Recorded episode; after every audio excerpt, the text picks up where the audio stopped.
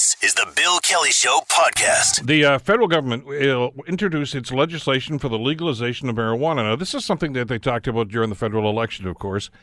And uh, there were a couple of attempts to try to get something going here, and then it just seemed to kind of fall into the back burner. But now there seems to be uh, a rush to get this thing done ASAP. They want to get it done now, at least get this started and start the debate on this now. Uh, much to the surprise of some people, advocates, I think it's a wonderful idea. So, so what's going to be in this legislation? What's going to be involved? How intricate is this? What are the pitfalls? What are the concerns? An awful lot to talk about here. To uh, kick off the conversation, we're pleased to welcome Adam Greenblatt, uh, co-founder at Santé Cannabis, que- Quebec's only medical cannabis clinic. He's also head of the Quebec engagement for Tweed, and uh, joins us here on the Bill Kelly Show. Adam, good morning. How are you today? Morning, great. Thanks for having me back. Well, it's good to have you with us again. Uh, it looks as if uh, the government's finally going to make a move on this. What are you anticipating you're going to hear this morning? Uh, so we're anticipating a few things. Uh, first of all, the question of, uh, of, distribution will be probably left to provinces. So this is just the first step in the legislative process and uh, we expect um, provinces to uh, to start working on their own uh, legislation around distribution and so forth. Uh, there are some uh, public health and safety issues that are probably going to come up. There's been a lot of talk about uh, cannabis impaired driving and so forth, so we are expecting specific legislation um, around around that and uh, and we're also hoping for a, uh, a continuation of our well-established uh, mail order system that we currently use in the medical cannabis program uh, to be uh, to be uh, basically carried over into the recreational market, certainly while the uh, the provinces sort out their affairs. Are you surprised that they're moving on this now? Because when we had a, a, conversation a little while ago, the the messages we were getting from Ottawa at that time was, you know, this is very complex. Uh, you, you know, you just talked about uh, uh, you know some of the law and security issues, and we have to you know talk to the Justice Department about that, and and and Health Canada, and, and on and on, and and now all of a sudden it seems as if well, I guess they don't have all the answers to this stuff, but they feel secure enough that they can move forward on this. Yeah, I mean, they, the the government's gone through a very comprehensive consultation uh, process. So the the the task force there was a task force assembled uh, last year that went around the country consulting with uh, all sorts of different uh, all the provinces, all kinds of different stakeholders, and they put a very um, comprehensive set of recommendations forward to, uh, to the government. So, uh, I mean, the the process has been pretty pretty good so far. I think the government has learned a lot in the process, but I, I, I certainly don't think that this. I don't think that this feels rushed at all. I think that this is uh, exactly the we're we're on we're we're very much on the timeline that the government has set out. So I don't think they're rushing this forward. I think they're taking this. They're going at the right pace. Um, you know, as an advocate, I can't. You know, we you know we can't legalize this stuff uh, any faster. You know, but uh, but I think we're on the right track. And I know there are going to be critics that are going to say, "Well, come on, we don't have all the answers to this or to that," and but boom, but bang.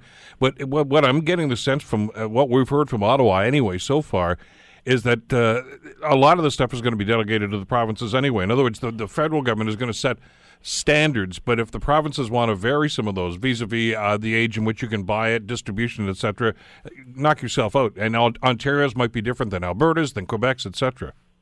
Yeah, so there, there, we do expect like somewhat of a patchwork between the provinces, but what everyone is clear on and what is for certain, and what we do not need any more research on to confirm, is that cannabis prohibition has been an abject failure.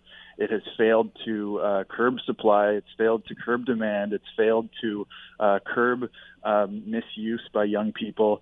Uh, and so, you know, we're moving forward. We're moving into a more compassionate um, cannabis policy that respects the rights of consumers, that sets age limits uh, for purchase and sale, uh, and that will uh, impose quality control standards on the on the industry, something which we have not had uh, under prohibition. So, uh, by moving forward with legalization, we will be able to significantly um, reduce or eliminate many of the social harms caused by the failed policy of prohibition and uh, and I think that's really what uh, what advocates like myself are going to be celebrating today and going forward. The numbers we've seen on this uh, are, are interesting, and I'd like to get your comment on this.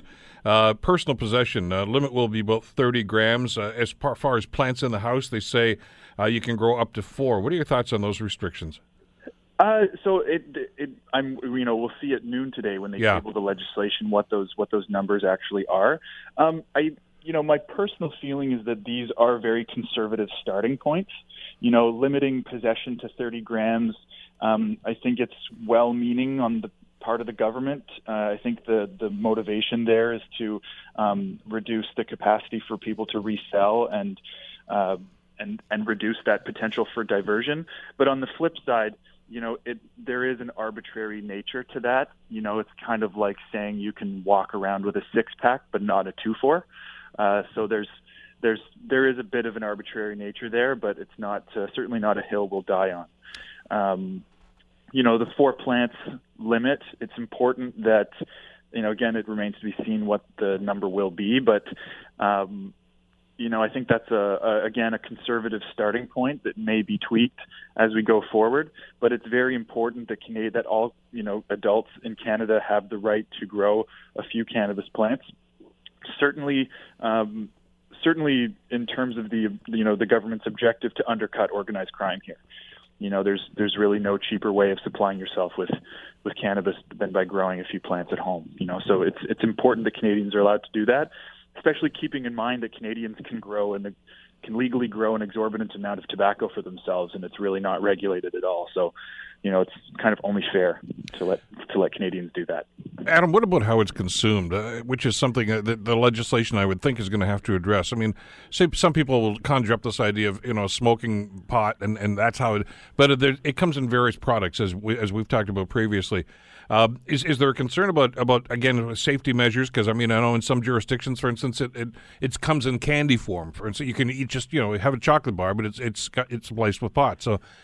Uh, and, and there was some concern about well, what size are you allowed to sell? These sorts of things. Are you feel comfortable that these are, are going to be addressed properly? Yeah, I, I, I'm, I'm very hopeful. I mean, the task force, uh, again, the recommendations were quite comprehensive. So around edible products, uh, you know, we're hoping that um, you know there will be very clear packaging guidelines. Uh, you know, it's it, prohibiting these products doesn't make any sense. The the real solution is to package them properly, such that they're not enticing to young people. You know, uh, and that um, and that there are like you know uh, dose limits on on an edible product. For example, Colorado sets a sets a dose limit of 10 milligrams of THC per um, per serving uh, and it's all got to be lab tested and so forth. And I believe that it has to be sold in, in child-proof packaging as well. So, uh, and in terms of smoking, you know, I think as we're seeing in, in the tobacco industry, there's a big move towards e-cigarettes and uh, and sort of safer uh, ways of, of inhaling uh, tobacco. Uh, you have the same sort of movement in the cannabis world where people are are moving away from smoking and moving towards vaporizers uh, and these uh, these less hazardous means of inhaling the substance. So generally, there's a move towards harm reduction measures when it comes to consumption, and hopefully, the regulations and the and the legislation will reflect that.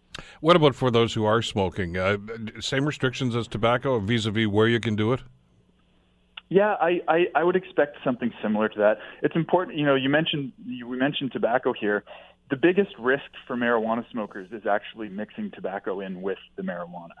Um, I think that doesn't get talked about enough. But in terms of where you can uh, smoke or consume cannabis, I'm not sure if that'll be the if that's the purview of the federal government. I think it may be a mix between the federal and provincial governments to set where people can and can't smoke uh, or consume.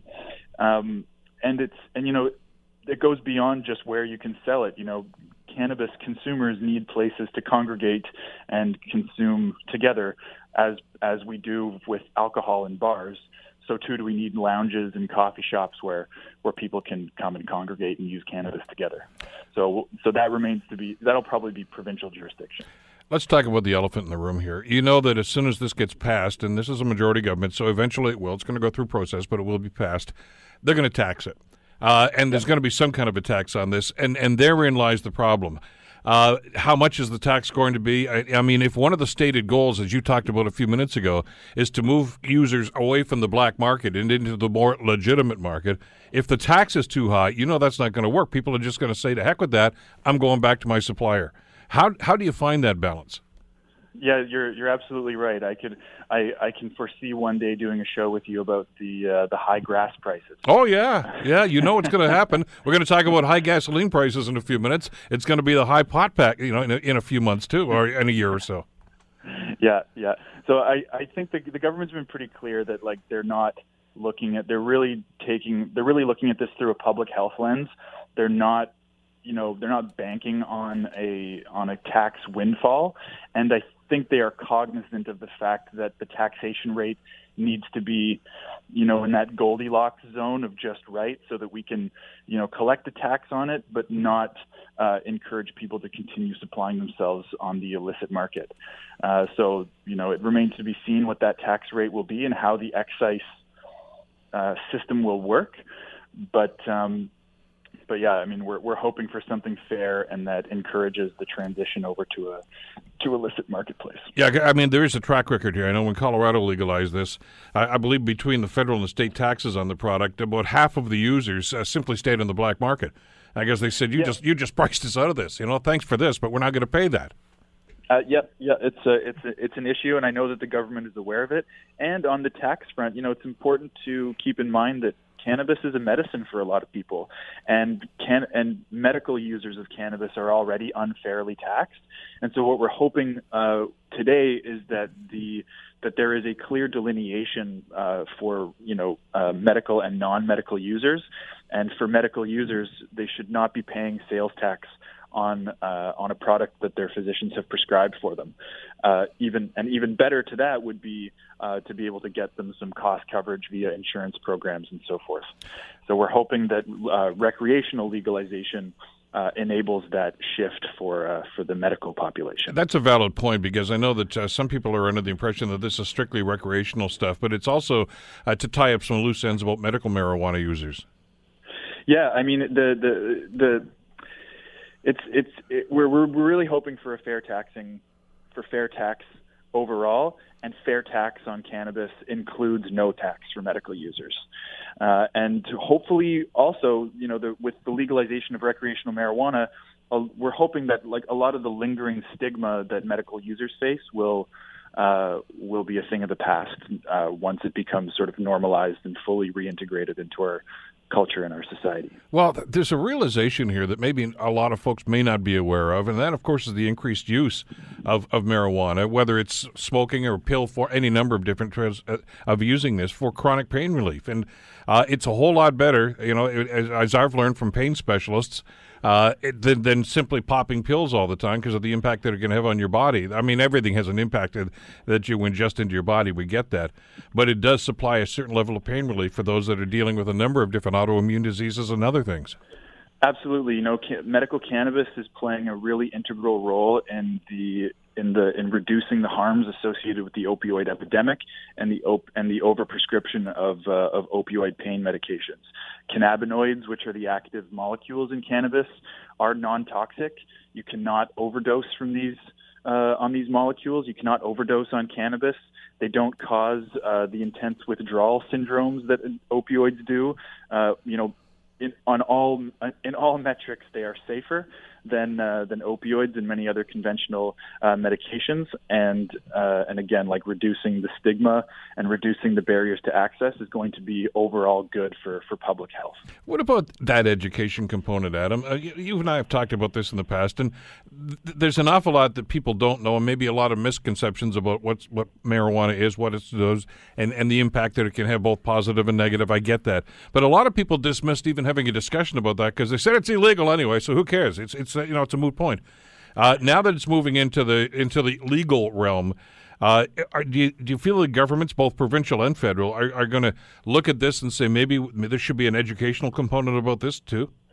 Oh yeah, you're going to see a lot of different um, education campaigns that run parallel to the this legislative effort. Uh, Tweed, for example, the company I represent, uh, has partnered with Mothers Against Drunk Driving, for example, on uh, on an ad campaign aimed at preventing impaired driving from cannabis. Um, and you'll also see, as we saw in Colorado and other jurisdictions, just I think a general education campaign for the public on what you can and can't do under these new laws. So um, that's going to that's a very important piece Uh, you know, we want to be discouraging youth from using cannabis.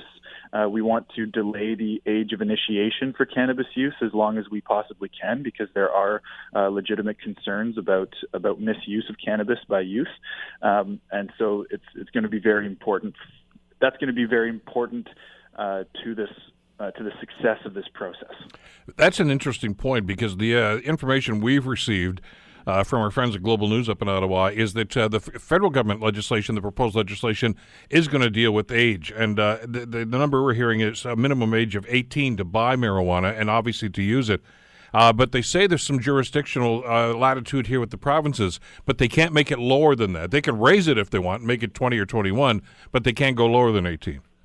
Yeah, yeah, that's right. So it's important to so the federal government's going to set a minimum at minimum age, and if the provinces want to set a slightly higher one, you know, we're talking we're really really we're talking between 18 and 21 here. Yeah, yeah. Um, so if if the provinces want to set it differently, they I believe it will be uh, they will be able to do so. But it's important just to keep in mind that age limits are not recommended ages of initiation. I don't think you'll hear anybody suggest that 19 is the age one should start smoking tobacco. It's really just an age that in you know in legal terms that we distinguish an individual as an adult and as somebody who is capable of making their own decisions.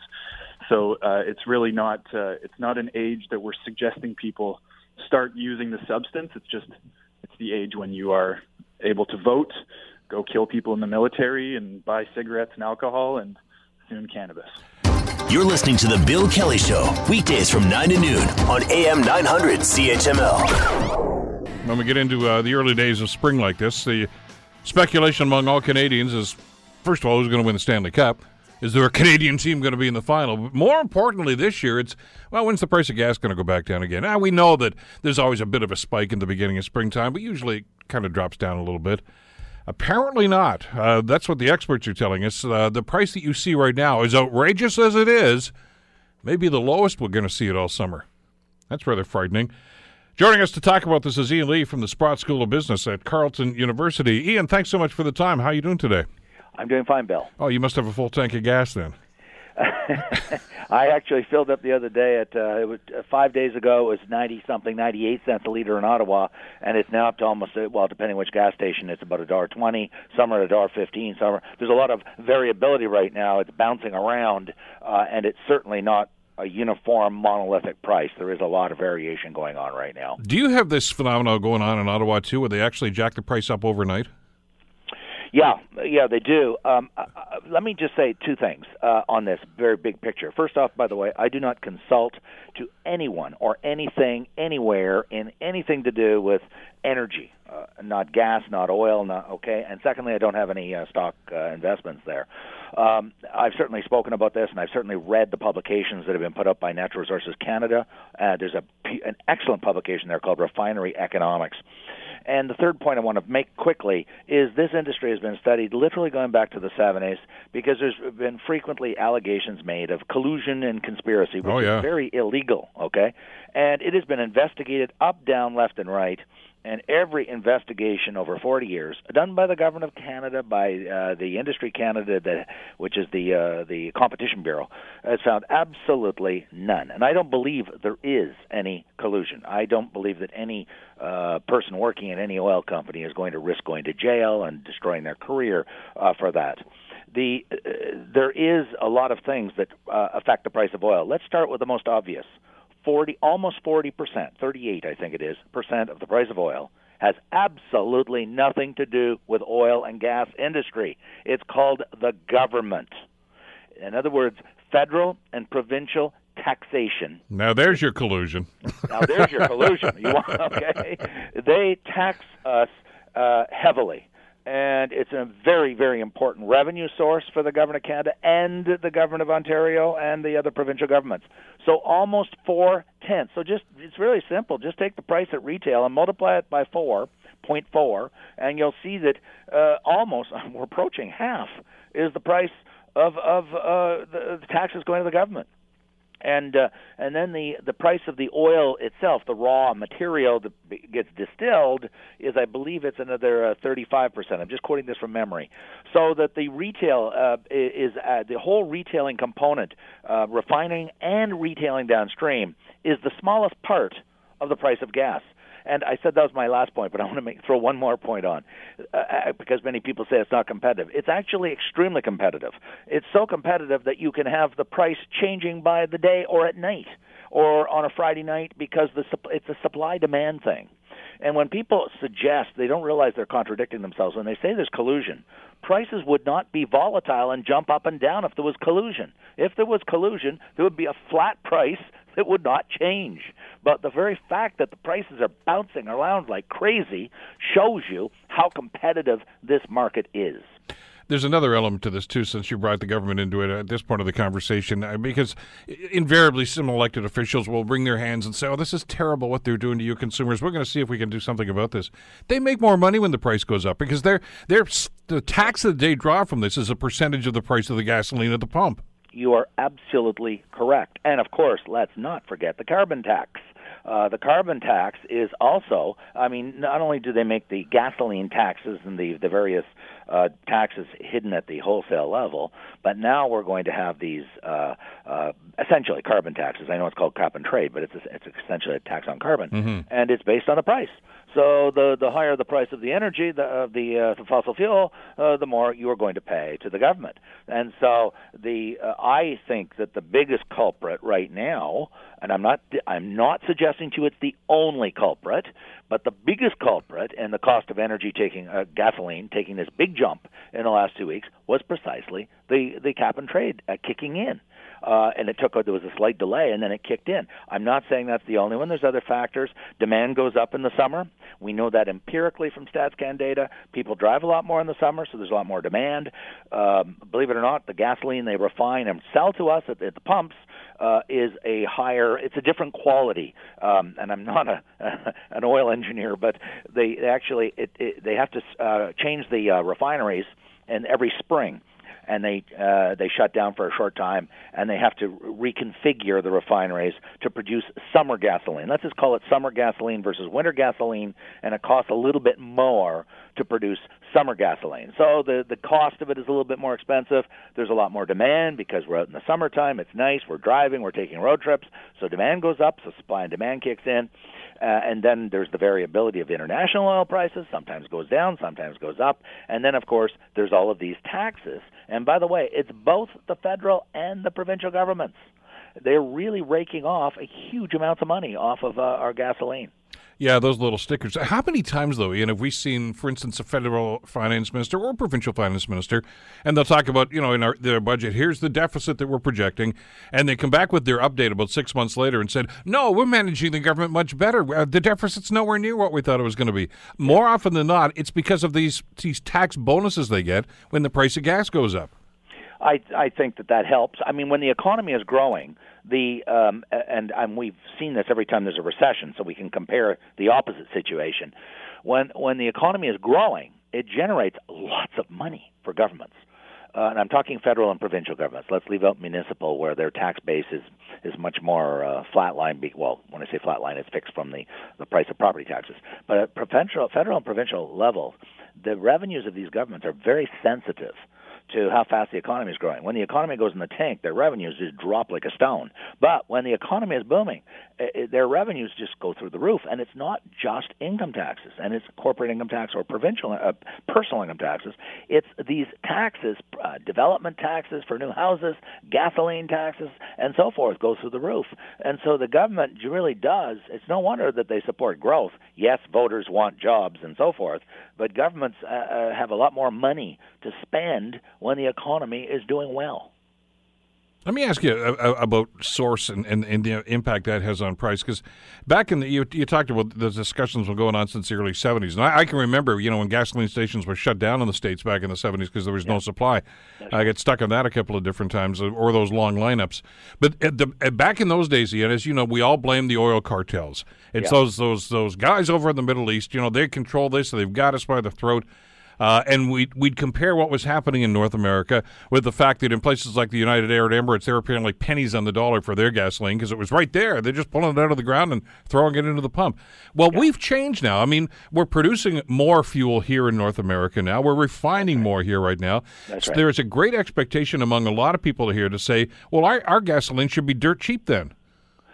Um, again, uh, I can see their argument, but but remember two points. Uh, first off, OPEC is less than 50% of the world's supply now, so it's a cartel, yes, but it's it's a, it's a not very effective cartel. I didn't say it had no effect.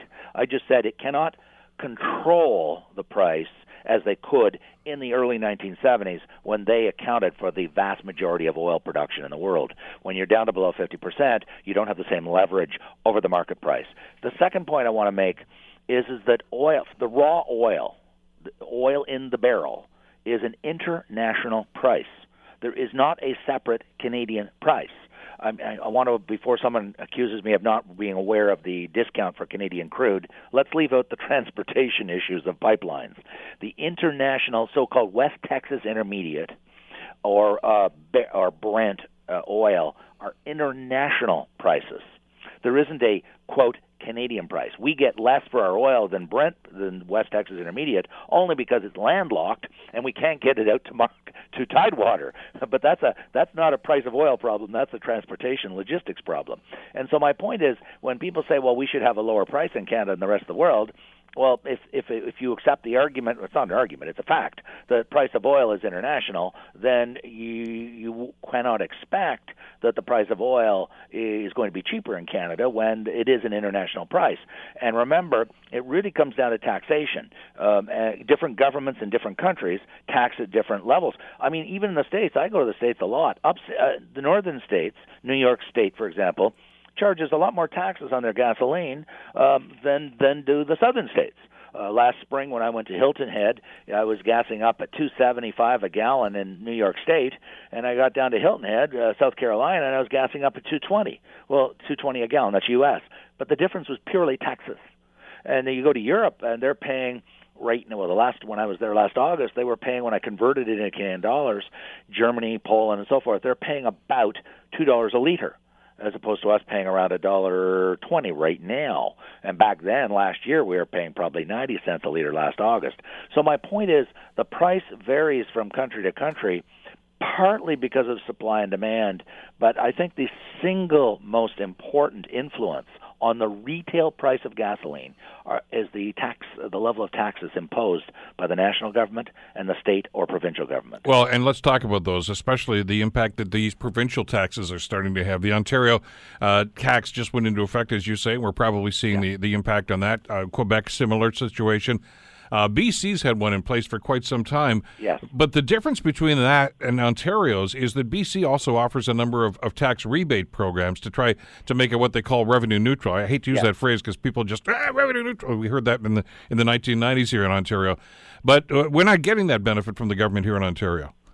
That's right. Uh, in fact, that was one of the reasons, and I don't want to get into the weeds here, but uh, uh, uh because uh, it's important what we're talking about when one criticizes carbon taxes, and I'm one of them that uh, does, you get people like the Catherine McKenna, the Environment Minister of Canada, saying, "Oh, you don't believe in global uh, warming." In other words, they, I think that's a cheap shot, uh, accusing you of something you never said, instead of dealing with the very question of the efficiency of carbon taxes.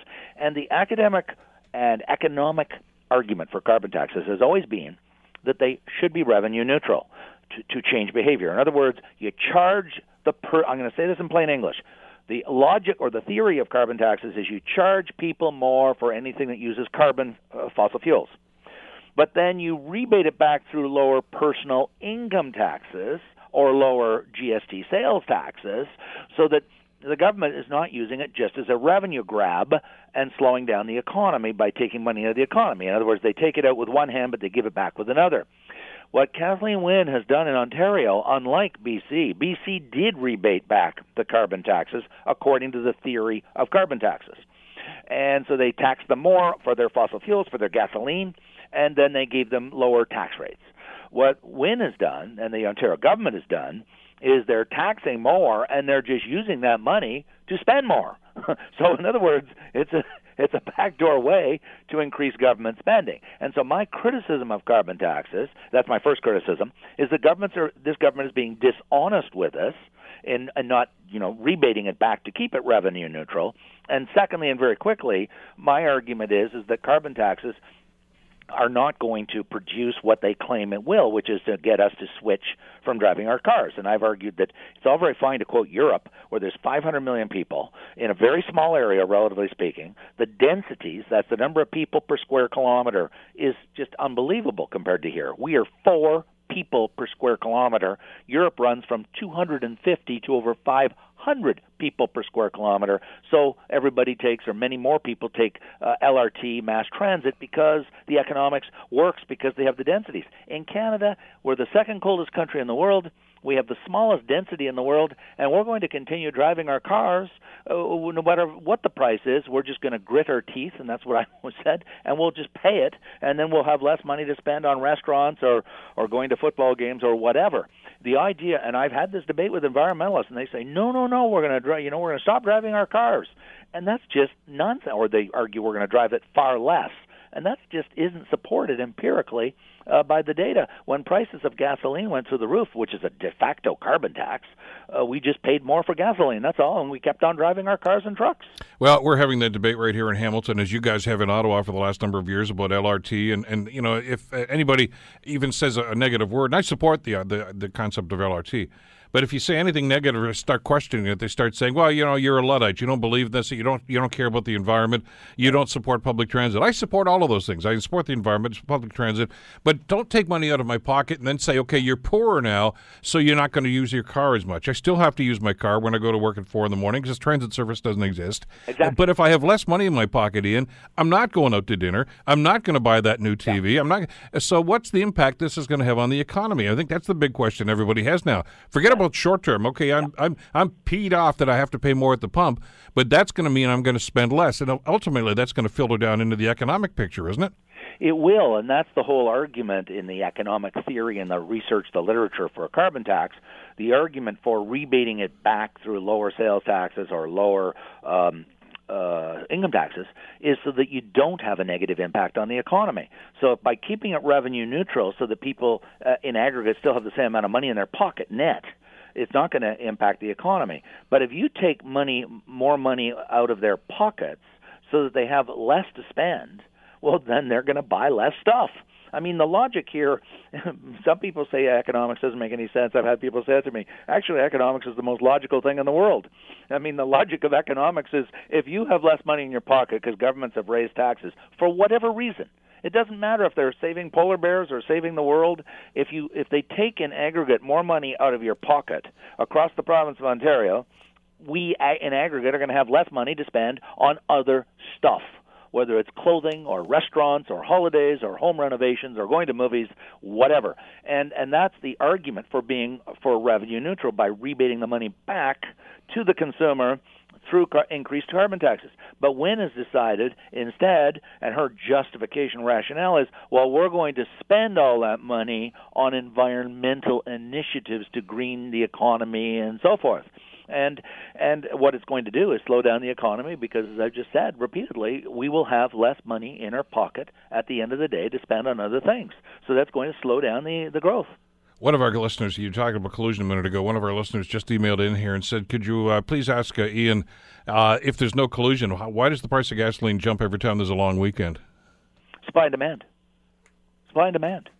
I mean, to those people who really think that there's collusion, I mean, just think about it. Most people, I worked in a large organization called a bank.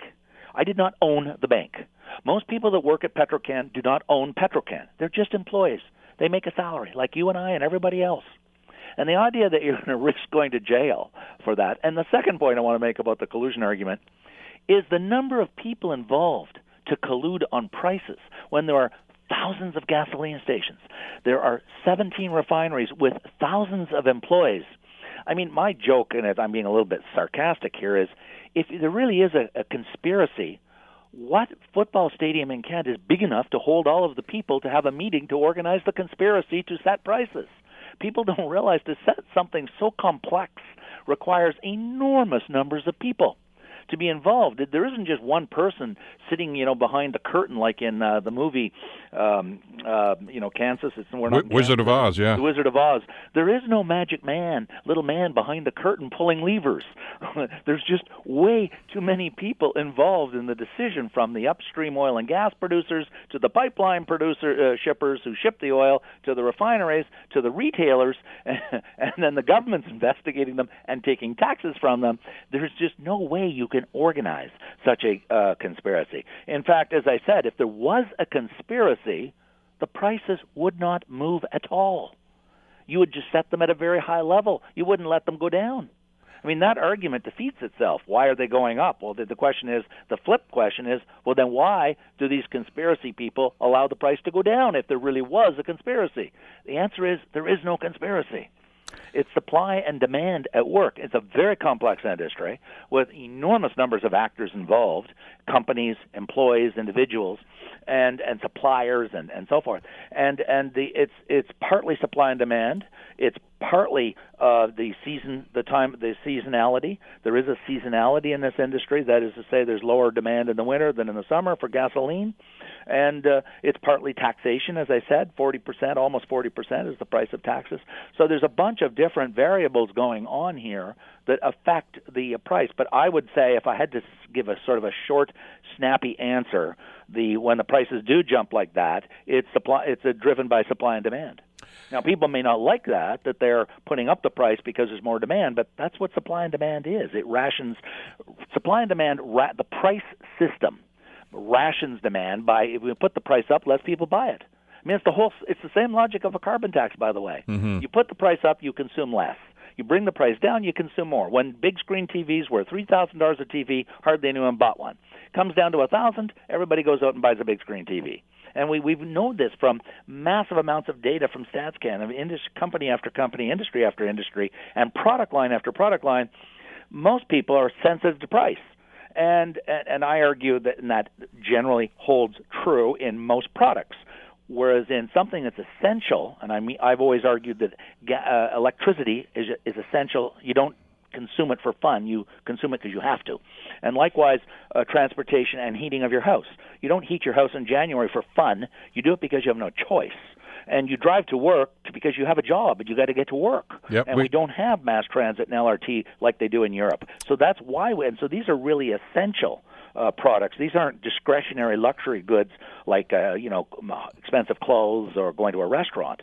And and so we're going to pay it uh, regardless, uh, uh, you know, of of that price. You're listening to The Bill Kelly Show, weekdays from 9 to noon on AM 900 CHML. And it's uh, Mayor's Town Hall right now, though. Uh, Burlington Mayor Rick Goldring is here, and uh, we'll open the lines up in just a couple of minutes for your questions, your comments uh, for politics in the city of Burlington. An awful lot going on, of course, in uh, that city, and uh, we'll uh, give you an opportunity to ask questions and make comments to uh, Burlington Mayor Rick Goldring. You know the numbers 905 645 3221, star 9900 is a toll free number. Uh, email bkelly at 900chml.com and on Twitter, that's CHML Bill Kelly. Your tweets, your emails, and your phone calls for uh, Burlington Mayor Rick Goldring in just a few minutes. How are you today? I'm doing great, Bill.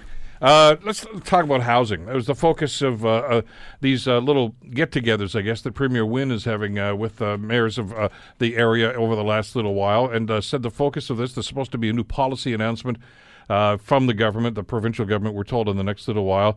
Uh, this is a, this is an issue that impacts every community in this province right now. It, it does impact every community, and I was looking at uh, the prices in Burlington for March from the, both the, the Toronto Real Estate Board as well as the Hamilton Burlington Real Estate Board, because it is interesting how many homes now are being sold in Burlington by Toronto agents, our Toronto member agents uh, of, of that particular real estate board, board. and it's almost 50-50 between the Hamilton, Wow. Hamilton Burlington Real Estate Board and the Toronto Real Estate Board. And it's interesting. The prices coming from the Toronto agents that are being reported are higher than the uh, the prices coming from the Hamilton Burlington agents, and that may be a sign of people that are coming in from the east are willing to pay a premium. But it's a it's a big issue, affordability of housing all across the Greater Toronto Hamilton area. Uh, when the average in Burlington is a million, the average in Oakville is a million and a half, the average in in Markham's a million four, uh, Mississauga is a million plus. Um, it's a huge issue, and it's not just the it's not just the Greater Toronto Hamilton area, it's uh, it's expanding and it's in Guelph, it's at London. I mean, people. I know of a situation in London firsthand where uh, a house was on sale for four hundred forty thousand dollars, and the people, the couple had been burnt before, not being and being outbid. They didn't want to be outbid, so they wanted to be fairly aggressive on what they bid. So the house was listed for 440. They bid 484, and it went for 570. That's incredible. So, so it is crazy. So yesterday I was part of a meeting with the Greater Toronto Yeah. uh, area mayors and chairs uh, with the Premier of Ontario, uh, as well as the Minister of Housing and the Minis- Minister of Municipal Affairs, and we had an open discussion, open forum discussion about what can be done to address the situation. And So what's the, what sort of stuff comes up? Because there was speculation, Mr. Mayor, in the federal budget a few weeks ago uh, that Minister Morneau was going to uh, deal with the capital gains tax as a way to try to slow things down. He didn't. Uh, but on the course, the next day, he said, "Well, I, that doesn't mean we're not going to do it. I just didn't put it in the budget." Uh, there, there's a pro and con to that. You talk to economists, and they say, "Boy, every time government starts to meddle in free markets like this, uh, you got to be careful of, of the long-term impacts on this." So, so talk to us a little bit about some of the things that were mentioned around the table. Well, certainly some one of the, the common themes was caution. I mean, be very careful what you implement.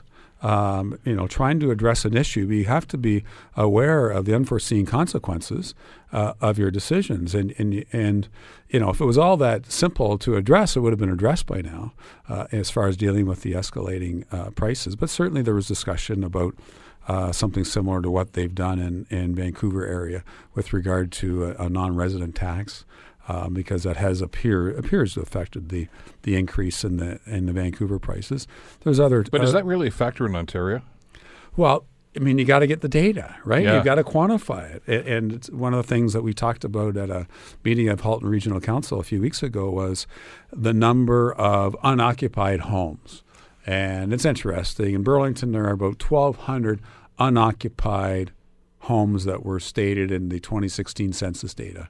In Oakville, which is basically the same size of Burlington, uh, there are 2,400 unoccupied homes. But we got we can't jump to the conclusions just because Oakville has twice as many unoccupied homes as Burlington and we're the same size communities because Oakville has a lot of student housing for Sheridan College. So when the census is done, it's after school is out and it, it may be natural that there's going to be some vacancies and some student housing for a period of time. So one of the challenges with uh, with taking action is really understanding the data. So it's one thing we have so much information with regard to average prices and median prices and so on and so forth, uh, but we don't know who the purchasers are. Uh, you know uh, that hasn't been defined as much as much as that that can be accessed. So there was a there was a lot of encouragement to the premier that you know we appreciate the willingness to take some action, but also have to be care- very careful about the messages that are being sent. And there was comments being made about the a bubble uh, in the late uh, 80s, which I remember very well because I bought into that particular bubble. Um, and you know the market looked after itself at, at some point. So I so there was some views from the mayors and chairs that at some point this is going to come on. You know, th- th- there's going to be an adjustment at some point. Will it be you know a, a, a quick reduction in, in housing uh, costs, or will it be a, simply a, a de- decline in the rate of increase? I mean, who knows? But at some point, the market forces will will affect housing prices. there was evidence in, in the West Coast situation in British Columbia about foreign investment because that's something that has been going on for quite some time. And they knew that there was a lot of offshore investment and buying properties there Yeah. uh, and simply leaving them vacant and waiting for them to, to uh, you know, accrue value. Uh, but I don't see that it's happened here in Ontario. And the concern that I Well, maybe not to the same degree. Well, You maybe know, not. It probably happens in, in, in Toronto. It happens in, in maybe Markham and Vaughan, possibly. Um, but I don't. I don't believe it happens to that extent. I don't. I, I don't have any evidence, anecdotally or otherwise, of it happening in Burlington. The other element to that, though, is where do you draw the line between somebody who is, uh, as you say, an investor? Mind you, some people use words a little stronger than that. Uh, speculator that come in and, and buy huge pieces of real estate for something like that for speculative purposes, as opposed to somebody who's a new Canadian from another area. Because the way the legislation was drafted, they are subject to that same tax, and they're not there to speculate. They're to say, "Hey, I want to make Canada my home. I want to invest in this country right now, and you're going to tax me for it." Right, and that, that comment was made, you know, by one of the mayors that, uh, you know, the premier goes along uh, to um, tours internationally for foreign trade. And here you're saying, come on, bring in foreign investment. We want foreign investment to create some jobs in Ontario. And then you're going to, then on the other hand, you may impose some sort of tax on non-residents owning property. You're sending a mixed message there. And so you got to be very careful. Everything's got to be very well thought out. If you come up with a good idea to try to adjust the issue, you really got to think it through very, very carefully to make sure that uh, any unexpected uh, consequences are considered thoroughly. And almost when you go through the exercise, I mean, you cannot think of every potential eventuality. So, uh, whatever action the province of Ontario may take, uh, they have to be very careful and consider all potential uh, issues that they could impact. So, how do you deal with the short term problems and, and some of the things that you see happening because of what's happening in the real estate market these days? The concern about gentrification. And, and obviously, with that, the, the companion piece to that is affordability. No, a- absolutely, absolutely. One of the things that was talked about yesterday was how can we expedite the development approval process? Is there is there potential for us to improve that process? Because I do know in Burlington that you know we have lots of examples of decisions that have been made. Uh, are, are uh, I should say a, a, pre-consultation meeting with a developer takes place, and by the time we, we council gives a final approval, and then they go to site plan approval, it, it could be two, two and a half, three years before there's actually a shovel in the ground after the beginning of the process. So we talked about if there's any way that, that those processes can be uh, improved. And uh, again, you know, you can try to address that. But you know, one of the things that we're most proud of in Burlington is the, is the level of community engagement we have. So when a new development comes along and it does not comply to the official plan or the zoning bylaw, and we want to consider a, a, an amendment for zoning, an amendment for uh, the official plan, then we have a process that we must go through. And you know, it starts off with pre-consultation, and then all the reports come in, and then we have a neighborhood meeting. Uh, and then there's a, a, a, a, uh, information meeting in a standing committee before we make a decision. And then after that process, you know, it's another three, four months uh, when we get the actual recommendation back from staff. And then, you know, once there's an approval, of course, then you have to go to site plan, and it has to be vetted by Conservation Halton a lot of the time, in the region of Halton, uh, potentially Ministry Ministry of Transportation for Ontario. Uh, you know, depending on where the site is. So there's a long process. Now, does it is, is that an issue? Is that really an issue contributing to uh, the cost of real estate? Um, the fact that development projects can take longer could be, but I don't believe it's anywhere near the only factor. You just described a very long, long process to try to get something from, hey, I think I might want to do something, to actually getting close to having a shovel on the ground. Uh, one other thing that can happen in that process uh, that you didn't include is, uh, let's face it, not everybody's going to be super happy with this. Uh, there's the appeal process to say oh, exactly. I, I, don't like. I didn't. Yeah, I missed We're that. heading down to the OMB now. Exactly, and that delays the process even further. Now I know the government has already talked about some reforms with, uh, with the OMB. Yeah. Are, are, you satisfied with the pace and with with which they're moving? With the for- reforms yeah. for the OMB, yes, I am. I'm on the inside loop there with that, yeah. and I've had you know leading the discussion on behalf of the Association of Municipalities of Ontario with the Attorney General and the Ministry of uh, of Municipal Affairs, and uh, I believe what has been uh, discussed so far, uh, when it is introduced into a proposed legislation in the springtime, and it could be very late spring, but nonetheless it'll be the spring, uh, I believe that will go a long way. It won't go all the way, but it'll go a long way to addressing the concerns of many residents and, uh, and municipalities. Because right now nobody's happy with it.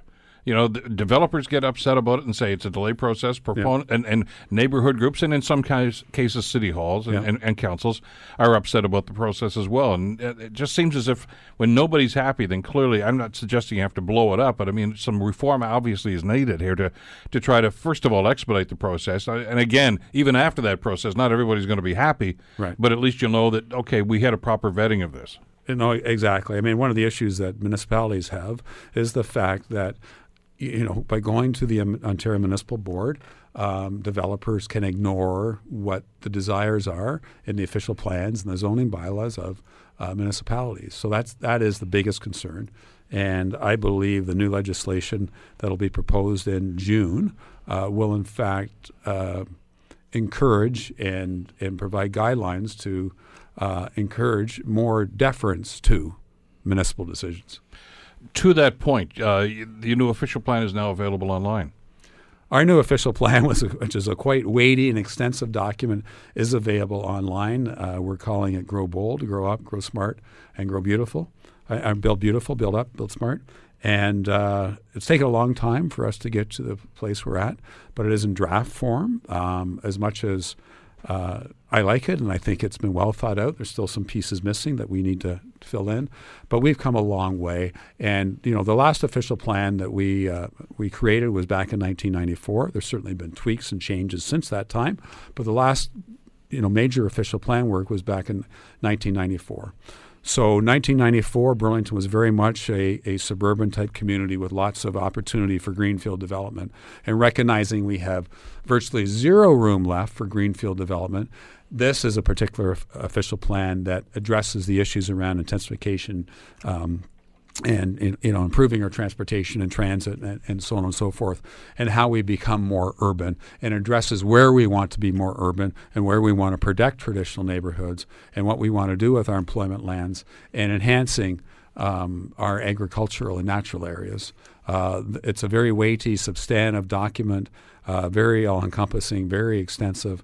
Uh, and one of the things I'm particularly pleased about, there's a whole chapter on engagement you know, with the community and how we're going to engage with the community about the official plan. Now that, uh, that's this is like the game plan for a football team. That this is what the official plan is. This yeah. is what we want to do. How much flexibility is there within that plan for, for variations that may come up? Well, there's been one of the challenges that uh, council has said to staff that we, we have difficulty with is that when we get amendments to the official plan come forward by the development industry and, and amendments for zoning, what lens do we look through? When we're considering alternatives to what's in the official plan, because we have to recognize that as much as um, you know, you can do all the all the planning work uh, possible to come up with a really well thought out official plan, but you cannot think of everything. You cannot think of every possibility of of development on different pieces of land. Uh, so staff have created a lens for us to look through when we will consider uh, official plan amendments because you don't want to change your official plan willy nilly. You want to have some thought behind it. Um, you want to have some substance or some basis for considering uh, changes to the official plan. And in the official plan, there is some language around that. If somebody, for instance, were to appeal, let's, let's use the the Ontario Municipal Board as a, as an, an example here. Uh, and and they want to do something that's contrary to, this, to, to the official plan. The board rules in their favor. Uh, do you change the official plan, or do you look at that as just a one-off? Uh, well, you can you can change the official plan, but also you could appeal the ruling of the sure. Municipal Board. That's always a, an option. It depends how frequent it's happening. I think you have to weigh it. You can't just look at one situation. It depends how frequent it, it, it's happening. I am hopeful that the proposed changes in legislation will become law. And one of the, the, the changes that have been pro- proposed publicly is that um, there can be no outside um, amendment uh, or development applications to amend an official plan within the first two years of council approving an official plan. So that does buy you some time uh, to where you have some certainty for at least the first couple of years. I mean, uh, practical application of that. I mean, you have a couple of things right now that are being proposed for the city that council seems to have some problems with. Right. Uh, they may well end up in front of the Ontario Municipal Board, which could have an impact on I, I would think to some of the, uh, the amendments to the official plan that you've talked about here, if in fact they're successful. If yeah. not, then who knows? Yeah, yeah, yeah, potentially. And we've got one that we're waiting for in July. We thought it was going to be settled in February, March, but that's the proposal at uh, 26 stories at Martha and Lakeshore. That's the one. Yeah. Um, so we're uh, hoping we're going to get a decision on that in July. But there's there's other development applications as well, particularly one on on Brant Street that we're dealing with at the present time that uh, uh, we have some concerns about as well. The Bill Kelly Show, weekdays from 9 to noon on AM 900 CHML.